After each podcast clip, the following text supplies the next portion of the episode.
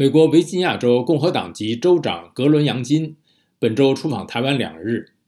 他宣布将在台湾设立商务办事处，并于周二四月二十五号与台湾签署经贸合作备忘录。他表示，他此行之所以出访台湾、日本和韩国三地，是为了和信赖伙伴建立安全而且有韧性的供应链。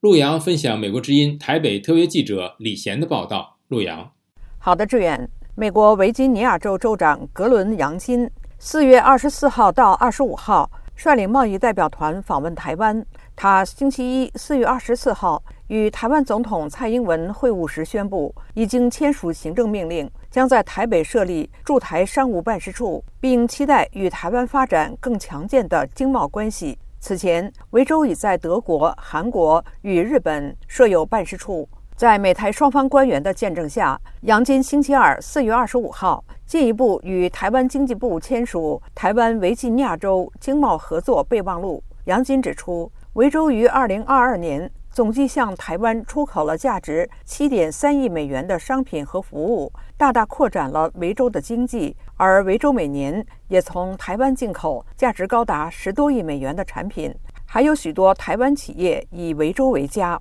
杨基在记者会上表示：“These sectors in semiconductors, pharmaceutical manufacturing, automotive supply, 半导体制药、汽车、电动车和电池存储，以及风能和太阳能供应链，这些是我们共同未来的关键供应链。我相信，我们必须继续与可以信赖的伙伴一起打造。这就是我来这里台湾的原因，也是我们接下来将访问东京和首尔的原因。”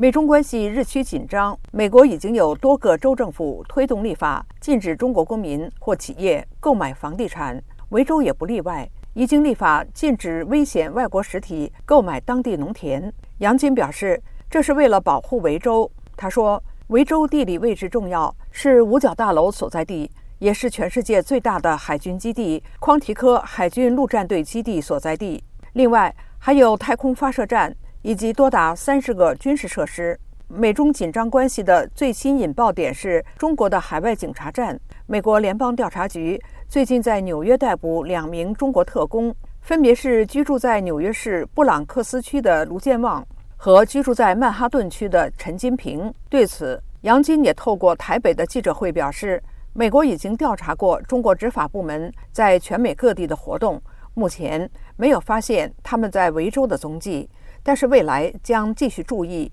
他说，他非常支持美国政府所采取的司法行动，因为这些行动是适当的。支援，谢谢陆阳分享美国之音台北特约记者李贤的报道。美国维吉尼亚州州长访台签经贸备忘录，宣布开设驻台办事处。了解更多新闻内容，请登录美国之音 VOA Chinese 点 com。